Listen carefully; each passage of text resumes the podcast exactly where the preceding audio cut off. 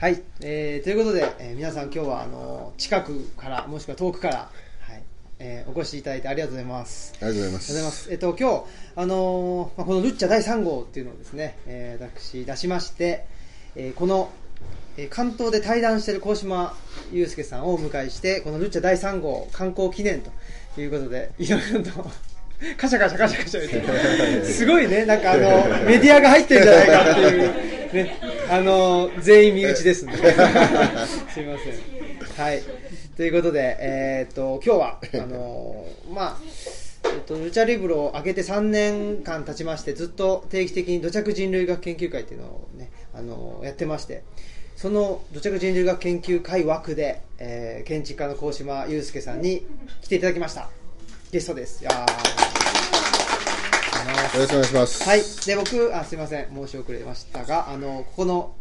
人文系施設図書館、ルチャリブロというところをやってます。あの、青木と申します。よろしくお願いします。はい。ということで、えっと、まあ、高島さん、建築家の方なんですけれど、まあ、ご存知の方が多いとはもちろん思いますけれど、えっと、まあ、僕と高島さんの師匠の内田達先生の、えー道場兼し指定っていうんですかねご自宅である外風館っていうのを、あの建てられてそこからキャリアが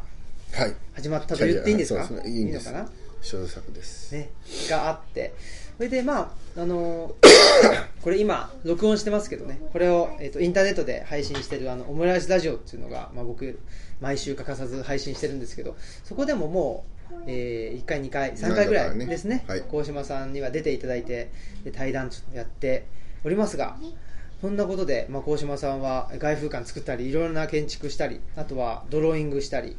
えーっと今度はね、えー20日から長野県の方で、えー個展をね、す。されるということで、えーそのそこで、えーっと初めて抽象画っていうのにチャレンジされてその抽象画の一発目と一発目？一発目。っていうのをちょっとあのプレゼントいただいて。あの題名は何かあるんですか？題名ないね。ないそね。ノンタイトルだね。ノンタイトルノンタイトル。ねまあ、はい。題名がつくかそれともノンタイトルかわからないですけど、まあ、ありがとうございますいえいえいえということで、まあ、お忙しいんですけど最近もフランスに行っていらっしゃったというそうですね。パリに、えーまあ、ル・コルビジェという建築家が、はいあの日本の、まあ、建築教育においてはすごく大事な、まあ、モダニズムっていう考え方をお建築を通して、え学ぶ中で、まあ、巨匠ですねいわゆる。モダニズムの2人の建築家がミース・ファンデル・ローエとル・コルビジェという。この2人が、まあえー20世紀初頭にモダニズムっていうのを建築界といいますか。で、まあ、それを簡単に説明すると、えーまあ、モダンであるっていう。あのだから難しいんですよね。モダニズムっていうのはもうすでにコンテンポラリーっていうのと一緒でうん。コンテンポラリーって現代っていう意味なので、ね、つ常に現代ね。コンテンポラリーアートをやっているっていうのはどどの時代の何をやってるでもなく常に自分は先端の現代的なものをやっているっていう言い方じゃないですか、うん。でモダニズムは何かそういうところがあって、はあまあ、モダニズムっていう期間があるんだけれどもモダンもモダンになりましょうと。古いそういう装飾とか様式っていうものを排除して白くて軽くて透明でっていうモダンな、いわゆるモダンリビングっていう、うん。でそういうものをお生み出した古い様式から殻を破るそれが、まあ、ル・コルビジェっていう建築家の功績が大きくて、うん。でそれ僕はパリに、まあ、3人の建築家が日本人建築家がル・コルビジェの下で働いて、で帰国して日本のお大事なあ教育に埋め込んでいくっていう、そのうちの 一人が前川邦夫って言って上野にある西洋美術館というル・コルビジェの美術館の目の前にある文化会館を設計した、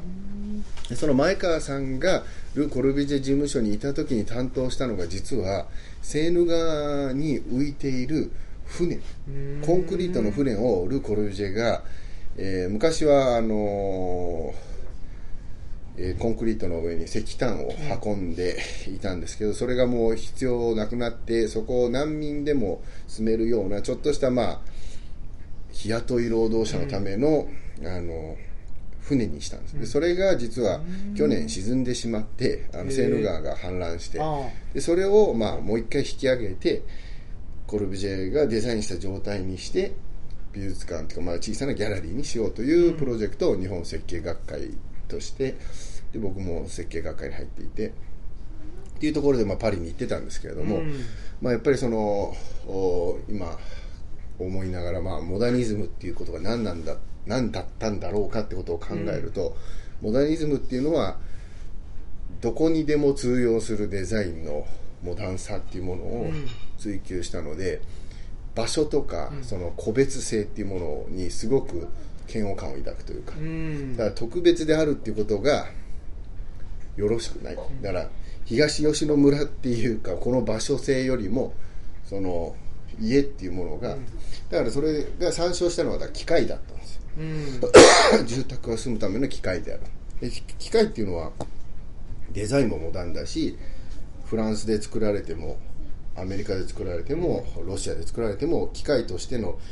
機能性と美しさっていうのは変わらないよね。だからコルビジェとかモダニズムが夢見たものもそこの場所性から切り離されたモダンな生活っていうものを作ろうじゃないかってことを目指したんです普遍的って普遍的な個別性を排除するというか、うん。あのーモダンモダンだねとかねモダン焼きとか言ってね。モダン焼き。ってねあれなんで焼き。そばが入ってるのかよくわからない。なんであれがモダンなのかなとかいうのはね思うんですけど。やっぱ破壊したいんじゃないですか。あの型っていうものがあってお好み焼きじゃない何かっていう粉物をまたオンしたそうそうそう。おかしな話だなと。それがモダンだ。ねよくわからないなと思うじゃ思いますけどあの歴史的に言うと、まあ、モダンというのは近代と言われるそう時代じゃないですか。でまあ、コンテンポラリーっていうのは現代であるっていうんで、まあ、常に現代だということなんですけどやっぱり歴史的に言うとモダンと近代っていうのはあのフランス革命から始まったって言われるんですよね,、はいはいそうですね。それなぜかというとフランス革命っていうのはあのルイ16世を、まあ、処刑してえ第三身分である、ねまあ、平民っていうのが国民であると。フラットな状態。フラットな状態にしてでこ平民って何かというとあの消費消費税だけじゃないですけど税金をきちっと払っている人たちっていうのが国民であって働いている、まあ、プロレタリアート労働者であってその人たちこそが国民であってその人たちを基準にしてその人が人であってその人たちの生活っていうのを、まあ、普遍的なものとしていきましょうっていう、まあ、あの流れが近代っていう流れであったんですけれどあのー今日のテーマのはい。答えのない時代とはい。場所っていうのはい。がテーマなんですけど、つまり答えのある時代が今まであってこれからは答えがない時代だよねっていうふうに言ってるんですけど、じゃあ答えのある時代って何かっていうと今言ったようにやっぱり普遍的っていうものが存在する。そこを目指せば、うんみんながハッピーになるよねっていうのが答えのある時代だったと思うんですよ、でそれを歴史的に言うと近代だし、えー日本で言ったらまあ江戸時代から明治時代に入るときそれが近代っていう時代で、えーまあ、行政区分にしても、えー県っていうもの県、まあ、都道府県っていうのを設置して今までの地形に基づいた藩っていうものを、藩とか国っていうものを潰していって、えーきちっと境界を決めて、えー行政区分を区分あの、えー区切っていくとでその行政区分を区切ることによって死の交渉って身分制度をやめて市民平等にしてその区切られた中ではみんな平等だよねっていうのが近代だったわけですけどそれがどうやらなんか通用しなくなっているんじゃないかということを大きな意味では、えーアメリカのトランプ大統領があーすごくヘイト的なあの発言をしてでアメリカファーストであるというふうに、えー言ってですねアメリカファーストって何かというとあのい例えばまあ中東で戦争が起きた時にそこに今まではあのアメリカは世界の警察としてまあ、人類の平和を守りに行ってたわけだけど、はい。まあおせっかいをしてた。ねそうそうそう。それがそう今までは人類の平和を守ってるっていうのがあの近代の中ではあのすごく高邁な、ね、理想だったわけだけどそれがおせっかいって言われちゃう世の中になってきたっていうのがね、答えのない時代っていうのに変わってきた僕は潮目だったのかなとは思うんですよね。そういう意味で、まあ、答えのない時代っ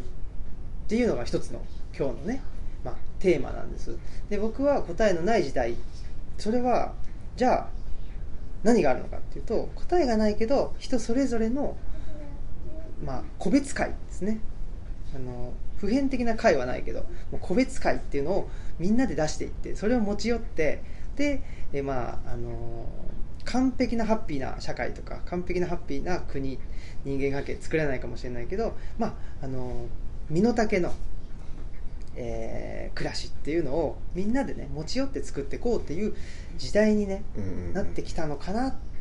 ていうのを思っているんですけれど答えのない時代っていうのに関しては小島さんどう思われますか？えっとまあ、一番最初にそのテーマをお聞いたときにやっぱり答えがないっていうことに対するう人としての姿勢っていうことで一番最初に出て思い思いついたのはやっぱ勉強するっていうことですよね。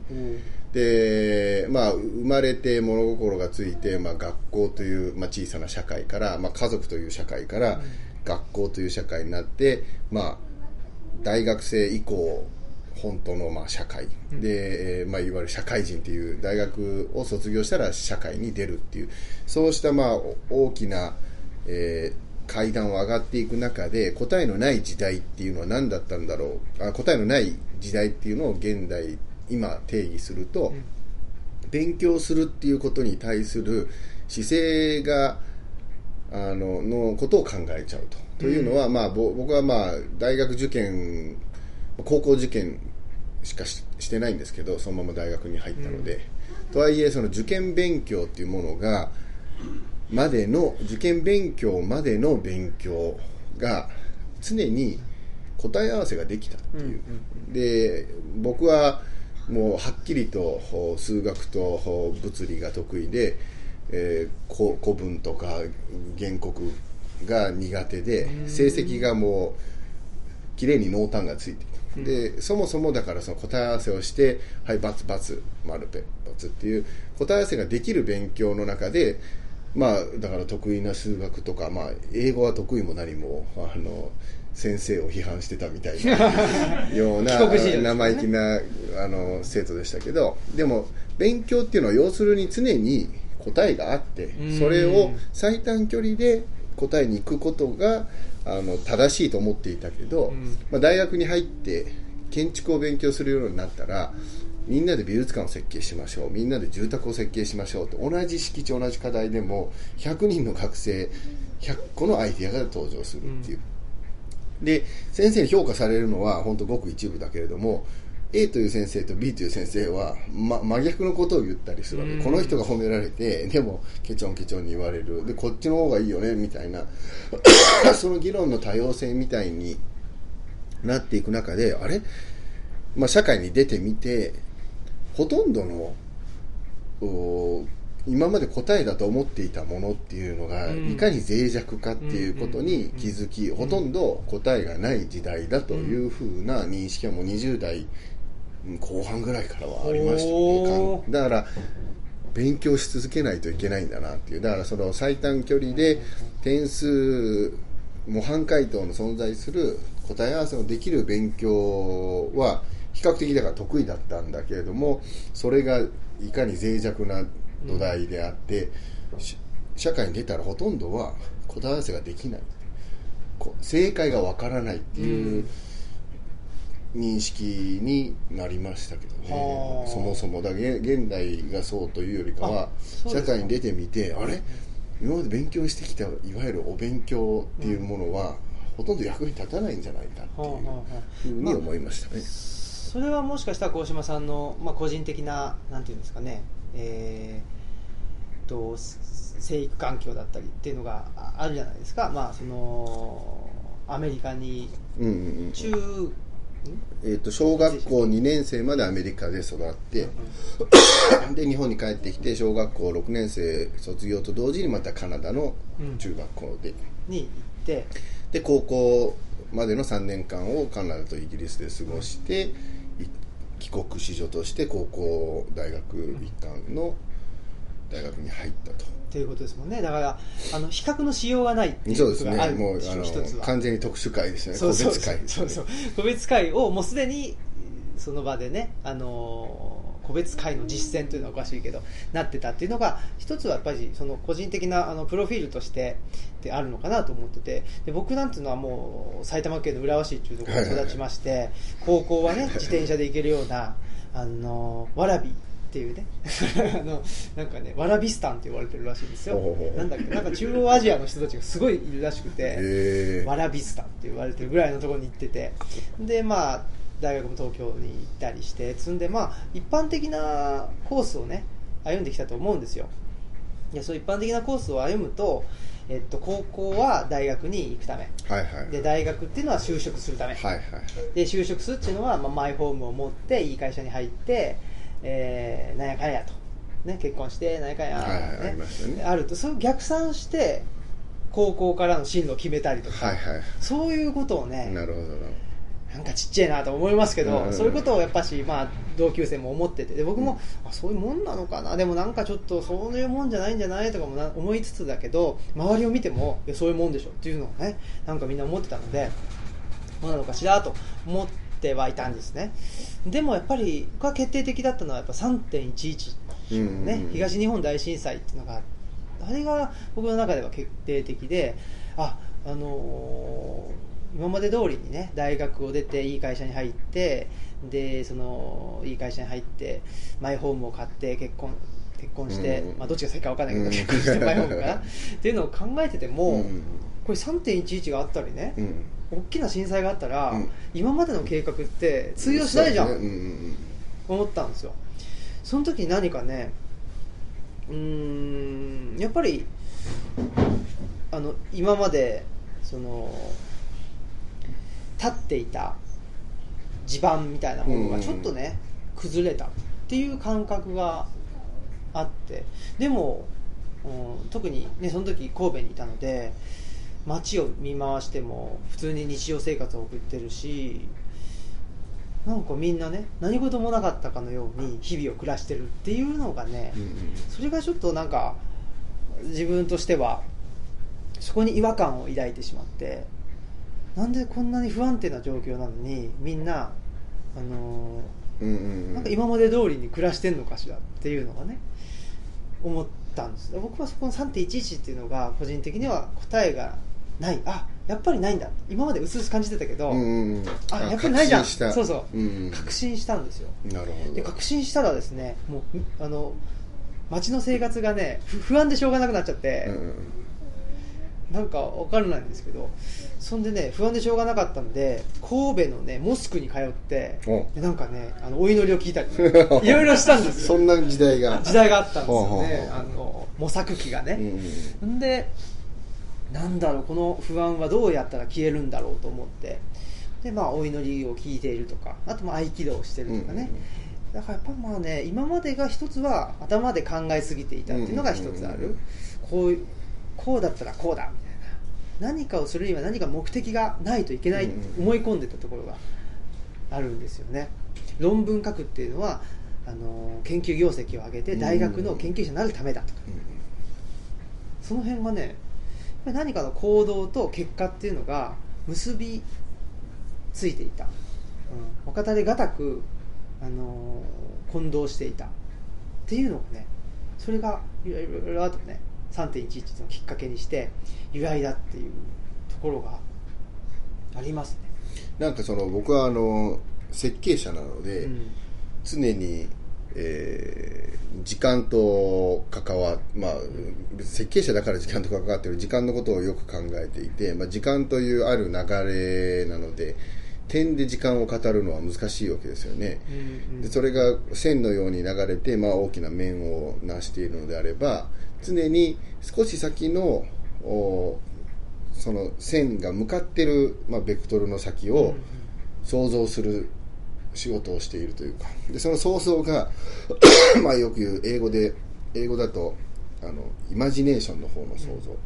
イマジネーションの方の想像力を持たない限りはクリエーションの方の想像はそのピントが合わないと思っているんですよね。つまり勝手にあのクリエーションの方の想像ができるんだったらまあ神様じゃないですか、なのでいかにその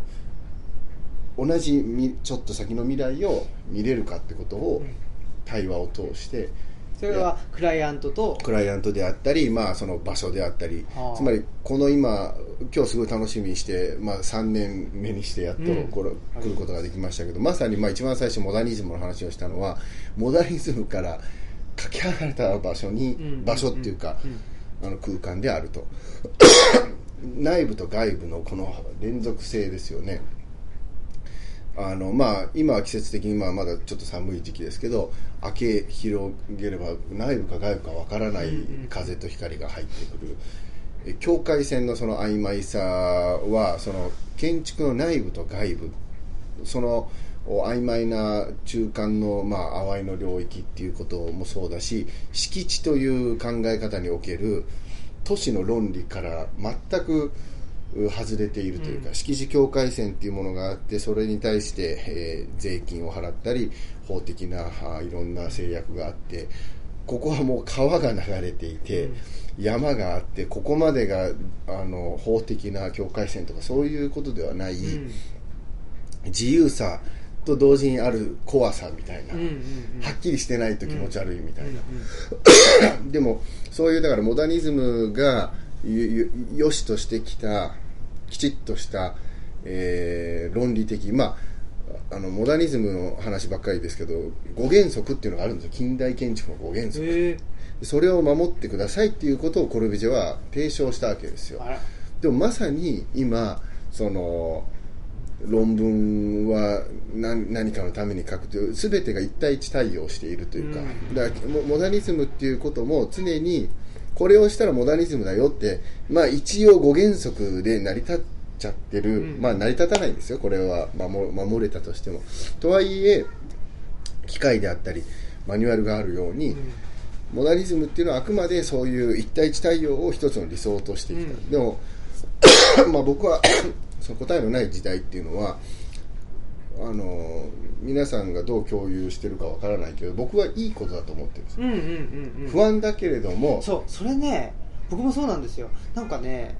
そうそうあの確かにそうだなと思ってこの前ね去年かな？去年の今頃あの三島社のね、うん。三島さんと喋った時に、まあここういう話になって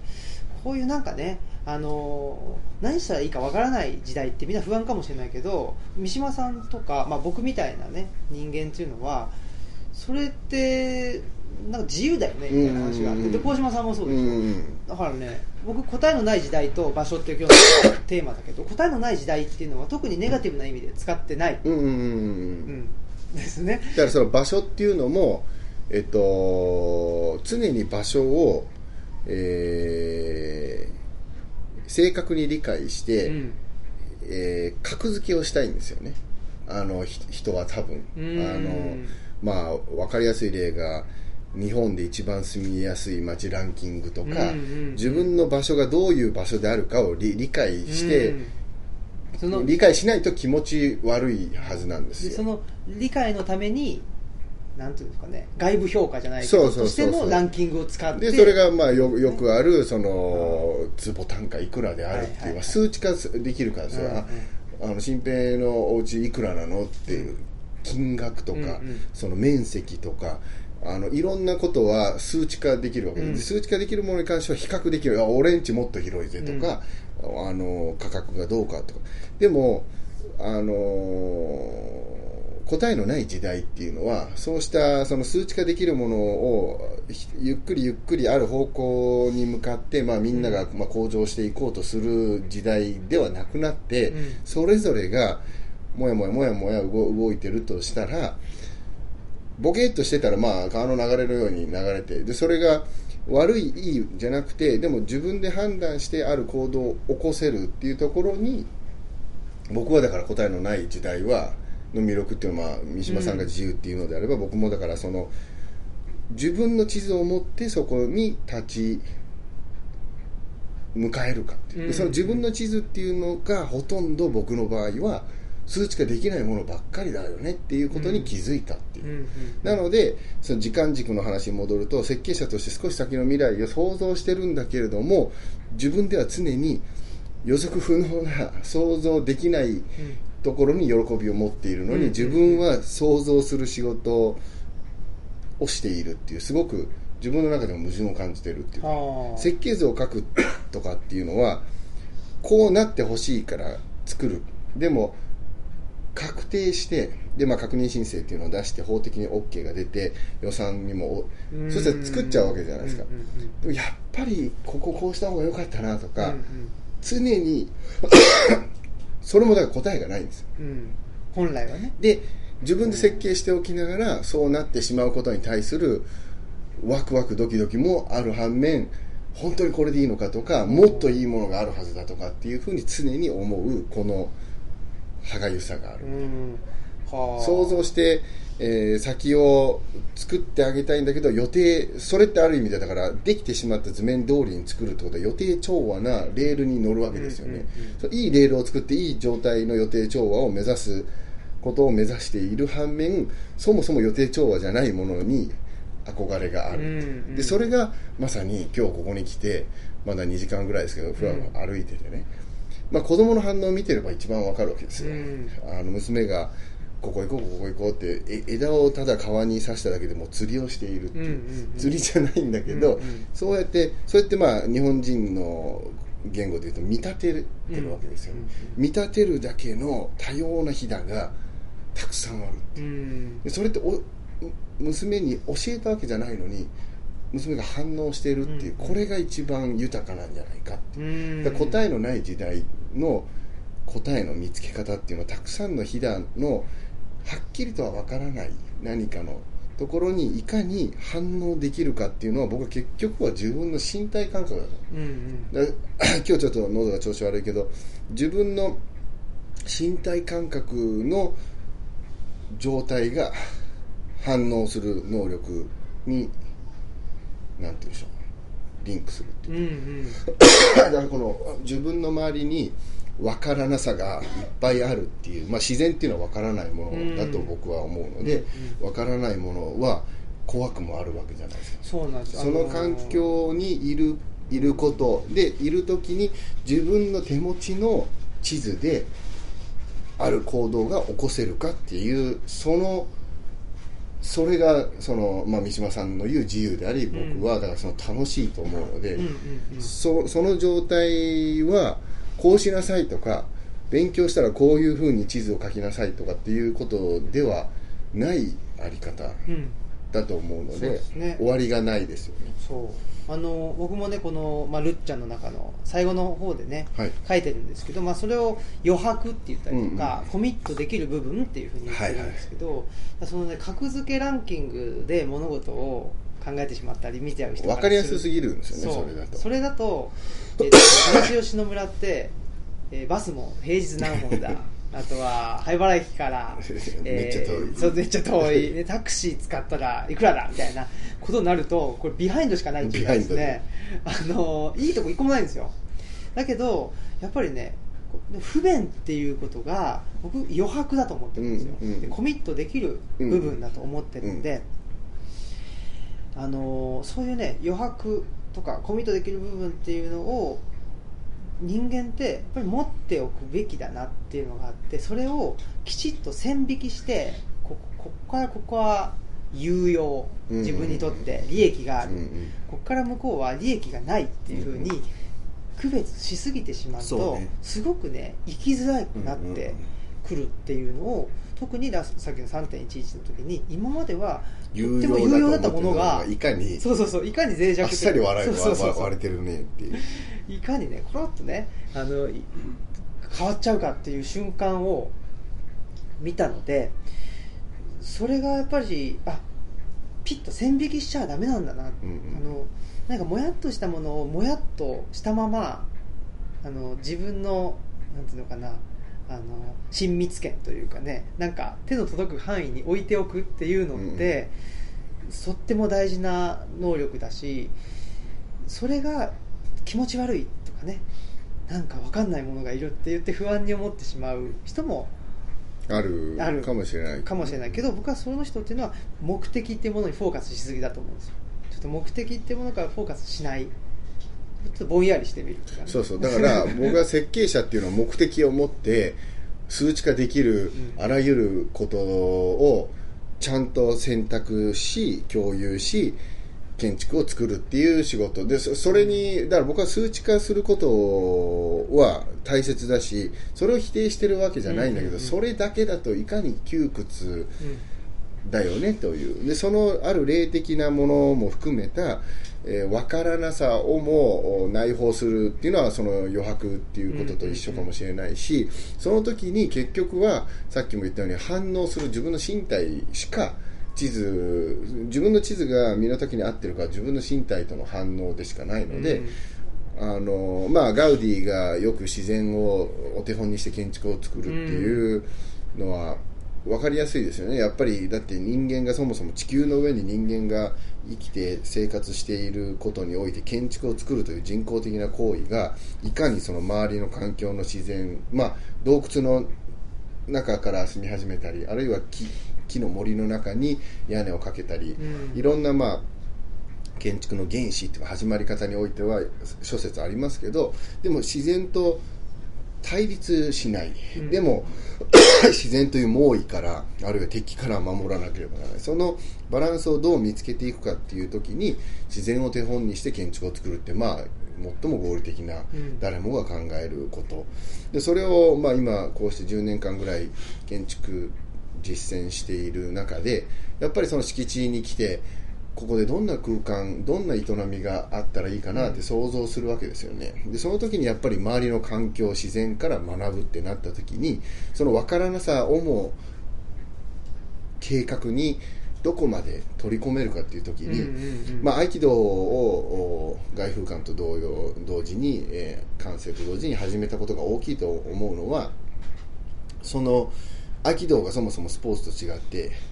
比較しないっていう、うんうん人とあの強弱勝敗を競わないんで、うん。それがまあスポーツで育った僕からしたら最初すごく気持ち悪かったんですよ、うん。僕はずっとスポーツで強弱勝敗だったから、うんうん。兄貴に勝ちたい、うん弟には負けたくない。あのもっと早く投げたい、ん。でも数値化できるレベルアップすうんうるっていう、ん 合気道はそれがないっていう。その呼吸法であったり技をお覚えたりしてもこれでなんかどうっていうのがわからない、うん。でそういう環境にいるときにあ、まあ、そそそれをずっとい今でも続けていると自然から建築をのを模倣するっていうか自然から学んで建築にその何か見えない構造的なものをお取り込んで建築にじゃあこの建築の柱とあそこに立ってる杉の木はもう連続してますよね、うんうん。でもそれはダイレクトに連続してるわけじゃなくてこれは一回切られた製本あの製材された柱なんだけれども、自然が持ってる構造を木造建築は取り込んでいうんうるん。と、もちろん完璧には取り込めないけれどもいろんなものが関係性としては相似関係にあるっていう。でそれをずっと突き詰めてるとそれを享受してるのは我々人間なんだから私たち人間の中にもうんうんわからない自然身体という自然をうん。持ってるんじゃないかって最近思うようになった。うんうん。うんそれはどどういうこと？かってなんで自分が呼吸してるかって知らないんですよ。その肺の中で、まあ、僕断食とかしてああ最そ近ね。のなんか腸の中がどうこうとかい頭では分かるんだけど全然分からないですよ。なんで腸がそのブドウ糖をどう消化してでそれをその休めて断食するとデトックスが起きて、えーケトン体が生まれるとか、まあうん。頭で教えてもらって勉強することができても分からないですよ理解を、うんだだから自分の中にもうすでに自然がある。そうですね。いうふうに思うようなだ自然を全て理解でも理解したいと思って自然の法則を勉強したり想像したり、えー自然から学ぼうとするけれどもそれを作っている時にその作った空間の中からあ自然とかを感じる身体感覚も数値ができるものとできないものの中にはだから自分の中にも自然があるんじゃないかっていうふうに思うようにそうですね。あのこれやっぱりね えっと僕は意外分かったりするんですよね。であの油物やめようとかね最近思ったりしてるんですけどやっぱりね自分の中にでもねあのとんかつとか好きなんですよ、うん好きだしそうそうスステーキとかね好きだから食べたいんだけどちょっと胃が弱くなって、うんまああの年齢によるものもあるだろうし。だからそここのねままならなさっていう。うんこれって例えば女性だったら、うん。まあね生理があって、でも元気に働きたいんだけど、うん。とかね、うん。いうこうままならなさなるほどね。だからやっぱりね男ってうん。ままならなさを感じずに生きてこれ来ようと思えば来れるんですよ。強くありありたいっていうかね。そう。で強くなろうと思えばウィーってねあの強くなろうと思えばね、まあ、強くなれるわけ。でも強くなれない。この原因が自分の身体にあるっていう経験は、まあ、こういうあの二分論はよくないかもしれないけどやっぱ女性の方が感じやすいのかなっていうのも思ったり僕は病気もしてるので、うん。ね、頑張りたいけれどもおその病気が原因で身体体が動かないっていうのも経験してるんでそうするとでもねやっぱり都会にいるとそれって自分のせいなんですよ。うんって感じちゃうんですよ。うんうんうんうんあ自分がね何かの原因にあらゆることが1対1だから対応してるからダメなことも全部背負い込んで自己責任自己責任だってなっちゃうんですけどでも、まあ、こっち越してきてすごく変わったのはやっぱり季節のね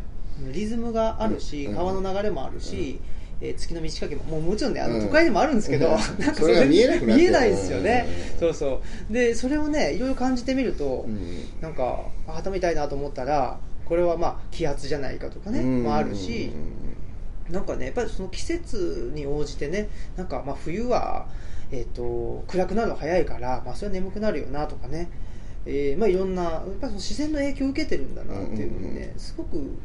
感じて。なんか物事の解像度が変わったっていう感じ。ですそうですね。でその解像度がねやっぱ今までは細かければ細かいほどいいっていうふううんに感じてたところがあって。でも細かいんだけどそのやっぱり目的が細かくしてえっとなんていうのかな解決するというね。細かく何か原因があってそれを細かくしていけば解決できるんじゃないかと思って細かくするっていう考え方だったんですけど。今まではね。今までは。これからこれから今はね、まあ、細かくはするんだけどもそれによって1対1の解が出るとは思ってない。うんうん。なんか多分連関はしてるだろううんうんうん他のことでも連関してんじゃないかなっていうかね、うんうんうん。やっぱり、ね、全体としてなんか自分の体調のあの不良だったり逆に体調が良かったりする自分の中のあの身体っていうものとなんかね大きなものがねな、まあ、何かしらつながってるだろうと。1対1関係でつながってるわけじゃないけど何かしらつながってんじゃないかなっていうあのなんて言ったのかなまあ、ある種確信にも似たものがあってそれを得るとあ全部自分のせいじゃないんだっていうことうんうんうんにうん。気づくんですよ。全部自己責任じゃそない。れが少しこう放電するそう。ような。そうするとね肩の力がねスーッて抜けてきてあまあこれでもいっかっていうかね、うん、こんなもんかって思うとあのーなんていうかな。さっきの時間じゃないですけどきちっと時間が持てるようになる。あのー待てるようになる今まではねやっぱりねこれをするためにはあの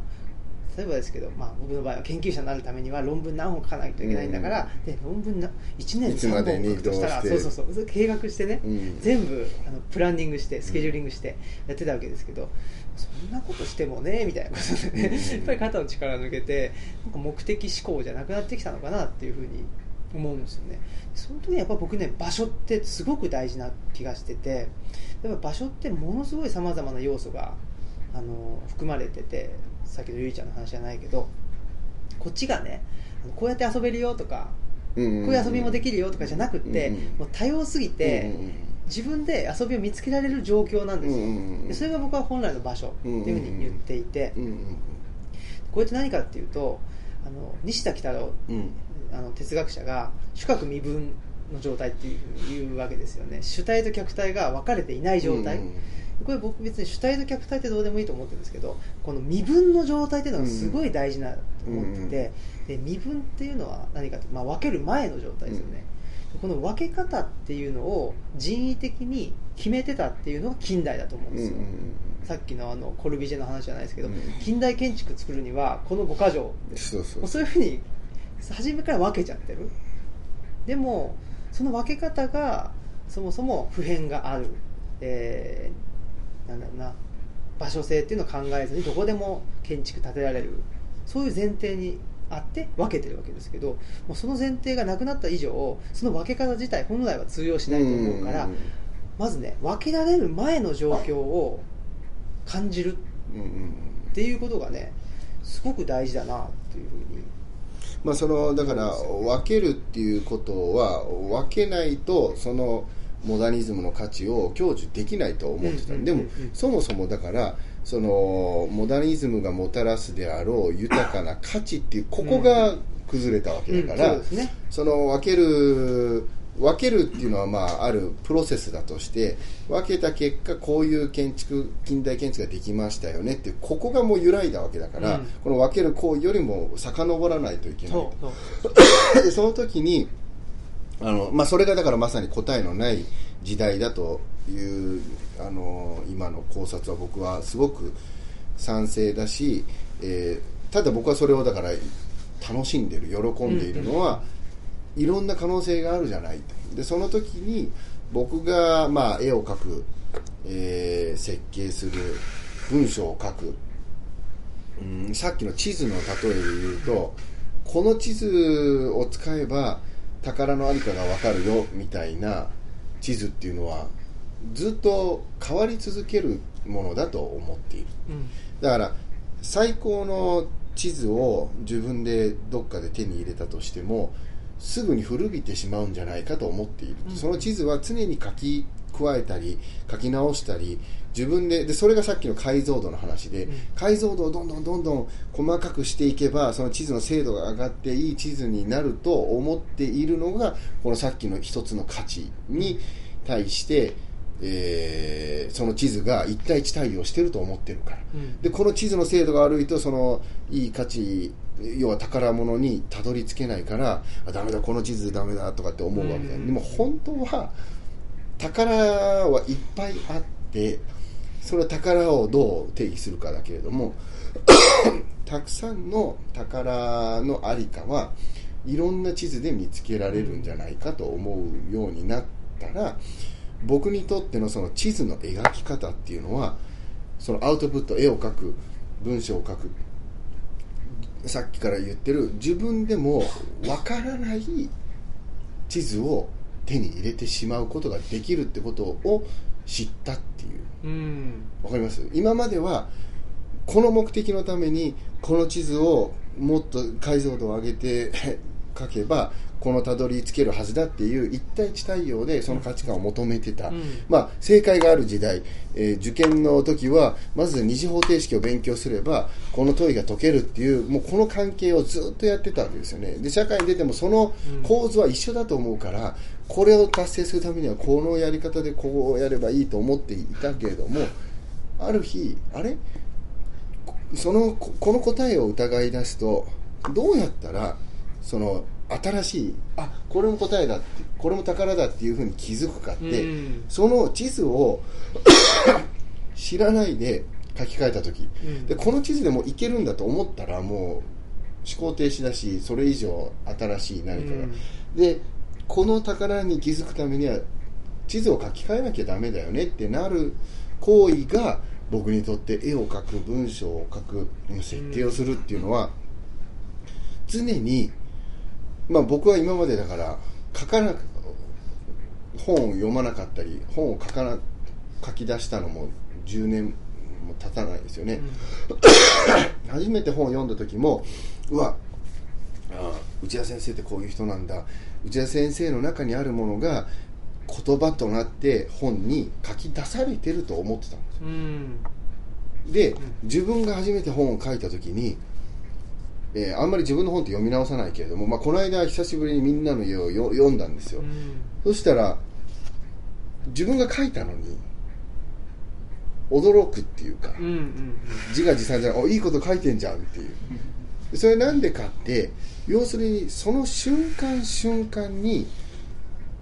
書きながら自分がモヤモヤしてる何かをうん。書き落としてるからわ分かりそうで分からないことが書いてあるっていう、なのでまあ今スケッチブック持ってきましたけどこうスケッチを書いてるっていうのはこれ分かってるんですよ。これ先週先週おととい 4, 4月8日、うん。し4時12分に書き終わった瞬間に目の前に見たパリにあるルイルイス・カレテっていう、これもモダニズムの一つの建築なんですね。これはインプットだからこれを設計したアルバールトっていう建築家と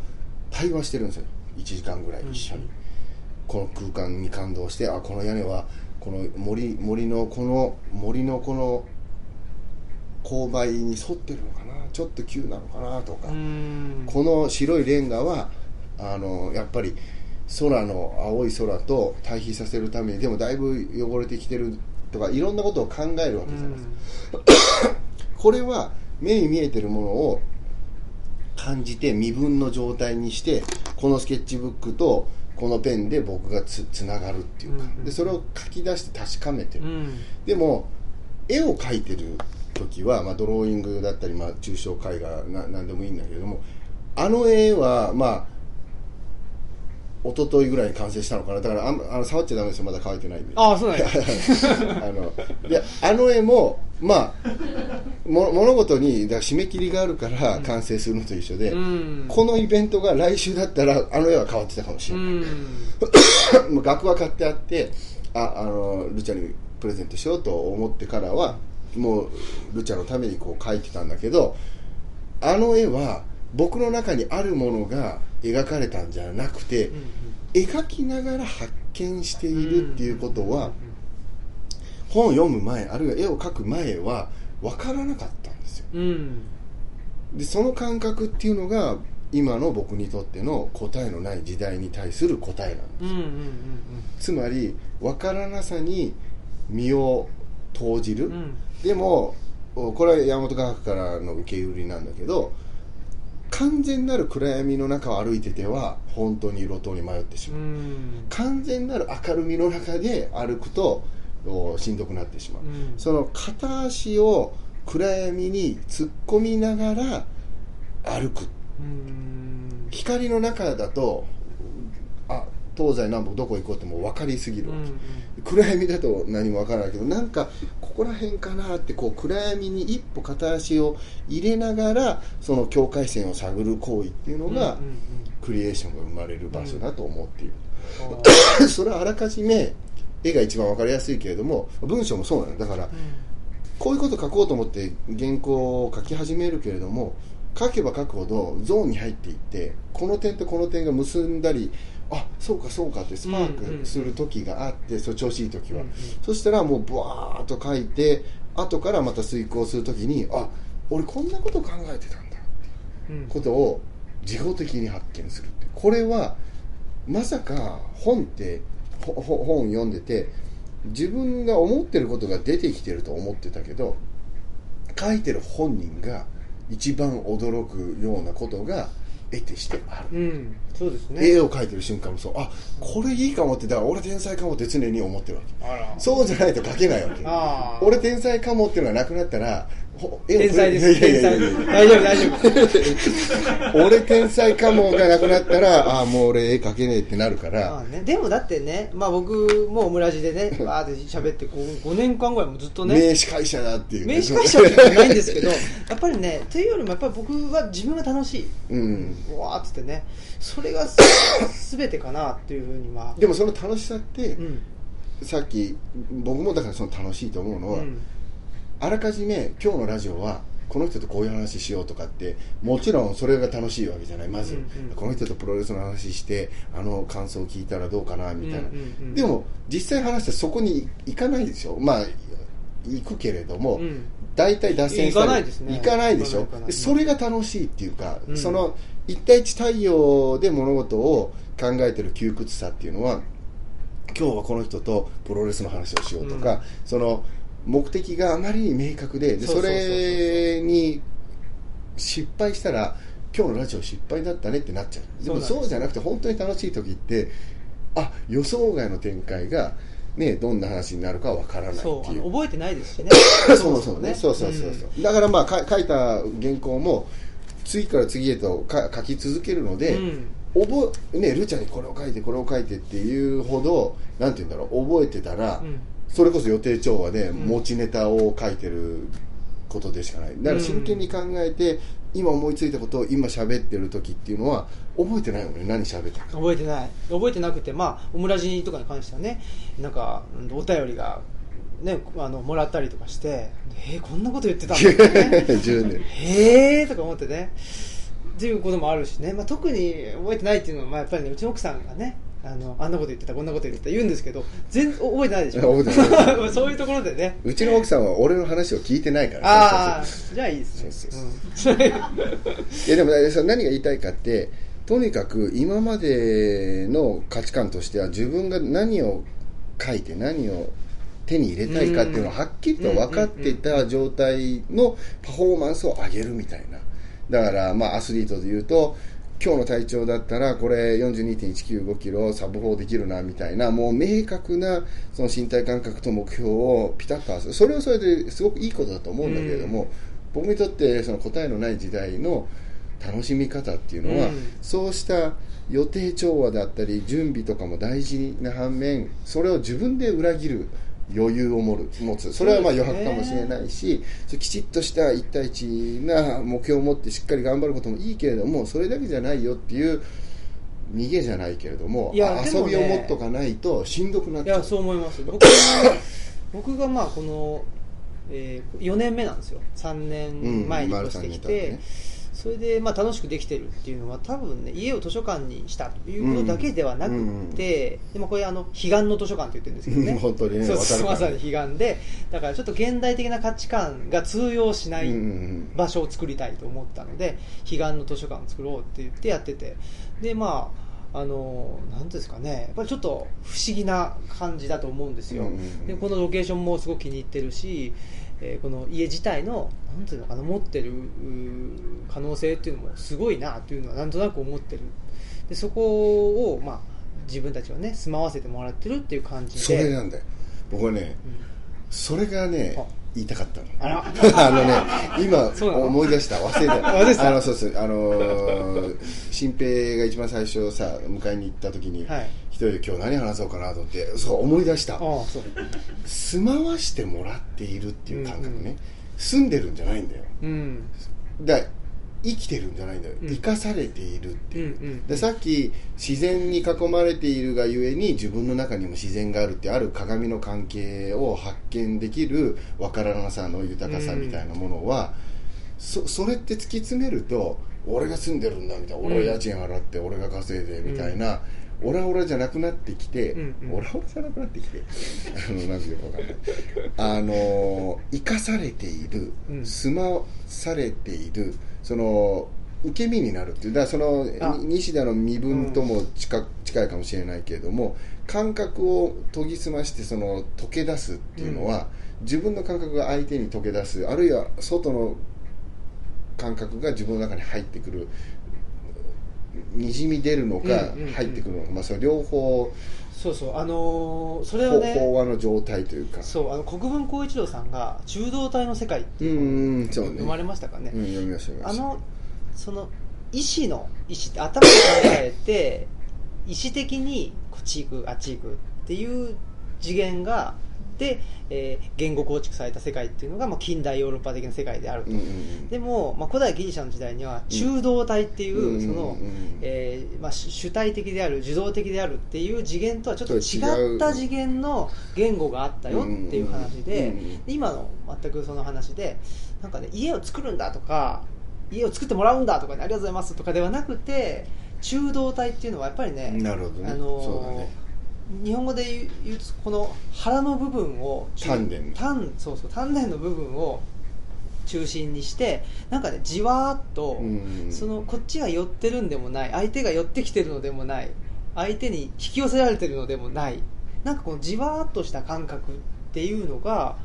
やっぱりね中道体の世界この古代のギリシャの時代にはあった言語的にですけどね、それは主体的受動的っていうんじゃないち違う次元、うんうんうん。もしくはなんかやっぱりねあのお腹が減ってるっていうのってまあ科学的に言うとなんかねと脳がそういうしてうんうんぬんかんぬんがあるかもしれないけど、まああなんかお腹減ったなとか、うんうん。でそのやっぱ身体感覚ですよね、うんうん身体感覚をベースにした言語があったっていうのうんうんがすごく面白いなということですよね。だからあのわ分けられる？0か1かじゃない次元の言語がそもそもあったっていう、うんうん言語っていうのはあのそうねはっきりと。わそうそう。わ分けることを前提にししてますよね、うん。で人間もあのリンゴがあるからリンゴじゃないものがあるし、うんうんみかんがあるからみかんじゃないものがあるしみかんかぼすなんだかんだって、まあ、いろいろ分類して言語によって分けていくっていうことなんですけど。ね分けない言語があるっていうのが、うん僕すごくねあの国分光一郎さんの本読んでうんうん面白いなと思ってでえ自分の今の感覚にすごくマッチしているっていうふうに思ったっていうのがまあ一つあって。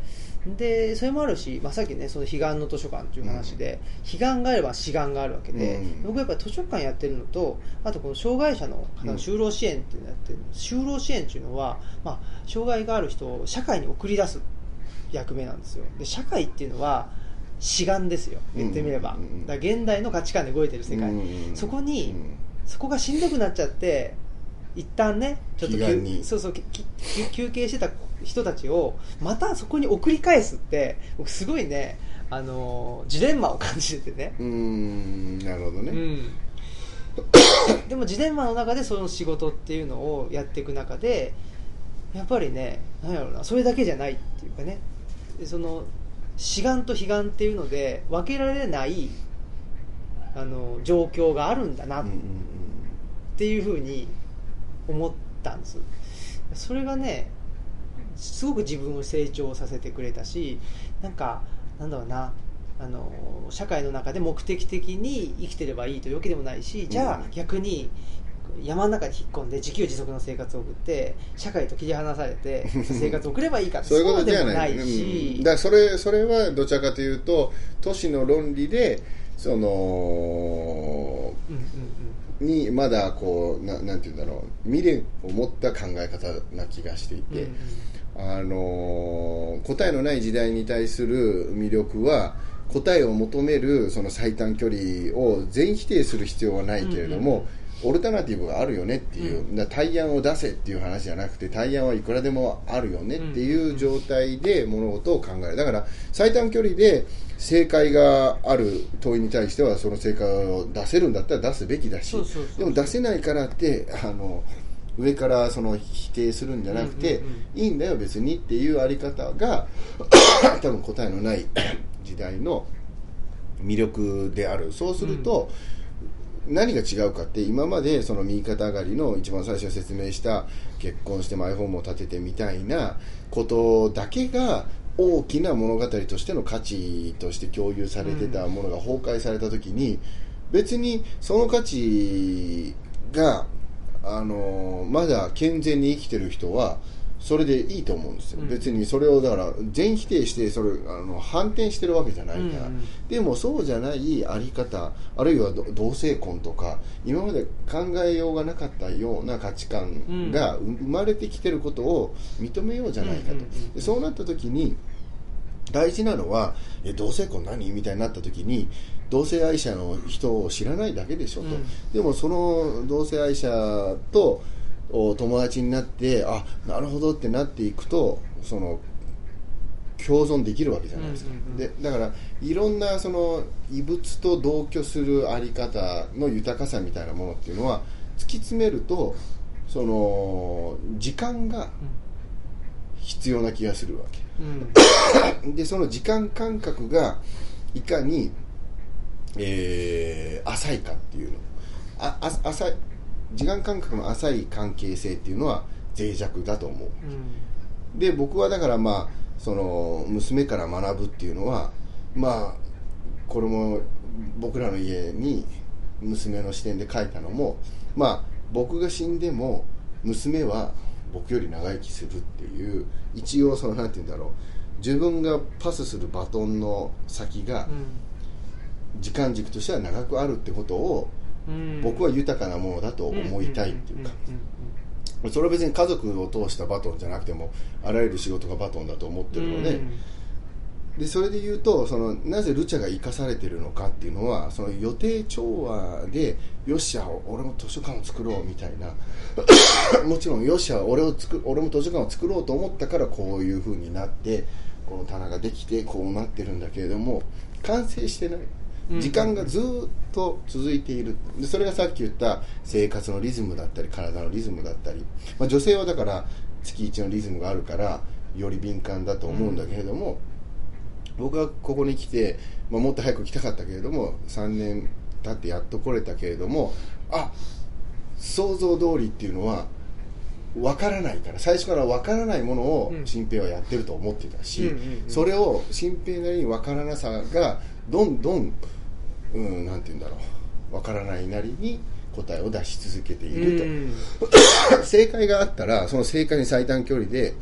たどり着いてはいこれが俺のイメージしてる図書館ですと、うんうんうん。でもそうじゃなくてあ文庫本どういうふうに扱いにしようかなとか棚の数を増やそうかなとか、ね、絵を飾ろうかなとか、うん。あらゆるこういうイベントのやり方どうしようかなとかっていうのも全部試行錯誤の、うん。ずっとこう鍛錬の連続の一つの今日も一つの、うん。また歯車っていうか、うんうんうん。それがすごく心地いいっていうのは自然がそういうサイクルでゆっくりゆっくり動いてるじゃん、うん。川は水も流れてるし、うん。だからまさにこのルチャリブロもそういう大きなもののだ生かされてるっていうのはそうした中の一つの流れであって、うん。まあその僕が来週から始まるアンフォルメル美術館での個展で描いてた絵を、うん。もうよっしゃい今だと思ってその一つの、うん。なんて言うんだろう痕跡を残したいみたいな、ああれいやでもまさにアンフォルメルっておいうか。贈り物っていうのはそういうものなのかなと思って。あーまさにやっぱりね形がない連続体であるっていうことですよね、分けてないっていそうだからタイトルもないし、うん。そう。ね、自分でもだああいう絵がか描けるとは思ってない、まあ、最後に描いたのはあのオレンジの3点のピッピッピッってオレンジを乗せたんだけどやっぱりななんとなく桜じゃないけれども深い緑がや山のイメージでそこにポンポンとまあ雪があったりね、まあ、いろんなことをまあ考えながらでもその感覚でやってるから自分がああいう絵を描くっていうのは自分想像を超えているっていうところが一番面白いし、それが僕にとっての新しい地図の描き方だと思ってるから、うん。自分が分かってる範囲で自分が学んだ二次方程式のやり方だけで二次方程式を解いてるのとは全然違ううん。あり方で物事をクリエーションするっていうところが本を書いてても文章を書いてても絵を描いてても設計してても面白いってういう。ん。そうですね。だからそれがまああのここでいうところで生命力を高めるっていうところなのかなとも思うんですね。れがまさに自分の中に眠ってる自然を起こせるかって、生命力は僕が作った建築にあるんじゃないと思ってるわけ、うんうん。それはすごいよね、まあ、それ生命力のある建築を作れたらいいけれども生命力の強い建築を作るには生命その生命力を発動する空間を感じてくれる人がいなきゃいけないわけでそれはその100人の講演会だろうが10人の講演会だろうが人数じゃないわけ、うん。二人っきりのあのレクチャーでも最高の生命力がこう発動するみたいな。だから生命力というところを僕は空間の最上位に置いてるのは自分ではアンコントローラブルなものだから生命力。うんうん自分でコントロールできるものを生命力だとか言ってい一番俺の空間生命力あるでしょなんて言えない。そうですね。そこを目指すそのね。だからそそれも僕にとっては答えがないけれども、うんどうやったら生命力のある建築が作れるかってことを日々考え続けるっていうさっきで言う時間、うんうんそのこの図書館をどんどん作り続けることと一緒でう、んやっぱり僕も生命力の高い建築っていうことを分からないがゆえに考え続けるからこそテーマとして今すごく真剣に向向き合ってるっていう。うん。感じなんですよ。まあでちょっとねここのルッチャ第3号でも最後の方に書いた、まあ、僕のプロジェクトとしてはそういうふうになんですかねうん花から物事を分けないとかね、うんうん。あのちょっとだからあのマテリオになるっていうのかな、えー自然の流れ自然の時間の流れによって生成されていくものをまあちょっとね 一歩引いて待てるみたいな。でちょっとあのなんていうのかなそのし自然のの力で生成されているものをうんともうちょっとより高めたいと思ったら少し人間が手を加えたりとか、うん。ちょっと人間が使使いやすいようにねちょっとしたりとかなんかそういうイメージでね、うん。あのこの空間もやってるし人とも接してるんですけどね。そういうなんだろうなうーんスタンスっていうのがちょっとあの肩の力を抜いて待てるような人間に僕自身もあのよりなりたいしそういう特になんかそういうことがしたいけど待てないんですっていう人がね一緒になってまあちょっと待てるような人間にね、なっていけるような場所を作りたいなっていうのは思ってて、まあ、それがこの最後の方で言ってるあの山学院っていうね場所なんですだから、まあ、今日のねちょっと答えのない時代と場所っていうことで鴻島さんからいろいろとあのヒントをいただいたんで、まあ、それが僕のあの考えているこの山学院というですね、えー場所。学びの場所というよりも学び合う場所、うんうんどっちかがね教える 教えられるっていうささっきの話ですけどどっちかが何とかする何とかされるっていう関係ではなくて、うんうんなんかどっちもがねそこにいるといつの間にか学び合ってるっていうね、えだから僕はそのキーワードは、えっと想像だと思うんですよね。作るっていう、あの何か何かを作るっていう行為はその食事でも洋服でも、いまあ、衣食住が一番命に近い行為なのであの何かを作り出すっていうこと、まあ、日記を書くっていうのだって想像なので、何かを作る行為を通して自分が自分を発見するっていうのがうん。一番の学びのサイクルの大事なうん。ガソリンだと思うというか、でその山学院？山学院。山学院。山山学院はやっぱりその自然という威風自然に対する威風を持ってでもおあるう目的を緩く設定しない限りうん完全なる無目的はそれはそれでまた難しいような気がするわけね。かといって目的を持ってあの東大合格みたいなだから東大合格を目的に塾をやるっていうのも僕はいいことだと思うんですよ、うん。あのそういう価値観を持っている人にとっては、うん。でもそれだけじゃないよっていう時のやっぱりその自由度みたいなものは本質的には自分で自分を発見する喜びに入らない限りは気づけないんじゃないかなと思うっていう、うん。うん。そのためにはやっぱ具体的な場所が必要だし そのなんて言うんだろう学んでる状態を、あのだからここここがやっぱルチャが作り続けられている状態であることをここに来た人たちが感じるから、うん。あこのランプ素敵だねとかあのこれがルチャにあったらいいよねって、まあ、お俺らが勝手に絵を持ってきちゃったけど、うん。そのそういうプレゼントもなんて言うんだろう。さっきから言ってる大きな流れの波に乗っているっていうかそれが大きな時間感覚を共有するみたいな、だからその山学院もその学びっていうものの流れを共有できればそれは大きく言ったらあのあそこに向かってるかもしれないけれども、うん。ちょろちょろこっちに行ったりあっちに行ったりしながらその作り出されるものだと思うし。そうそうなんかねクリエーションっていうともうあのゼロから作んなきゃいけないっていうイメージがねあるかもしれないけど そうじゃなくてやっぱりねもっと大きなものを引き継ぐっていうのを僕この場所うん。えー東吉野村ではやりたくてっていうのも1700人なんですよね人口が。でどんどん減ってると、うん。でどんどん消えゆくものがあると。だからこの消えゆくものをそのままねほっといてやると消えちゃうんででも全部は全部難しいかもしれないけど、うん引き継げるものは、うんまあ、ちょっと形は変わるかもしれないけども引き継いでいくっていうことで、うんやっぱり前の世代との大きな流れを作り出していって、うんでそれをまた継承していく、うん僕よりも下の人間に伝えていくっていうのってすごくクリエイティブだなというふうにね。でその引き継げるものが男と女じゃないけれども、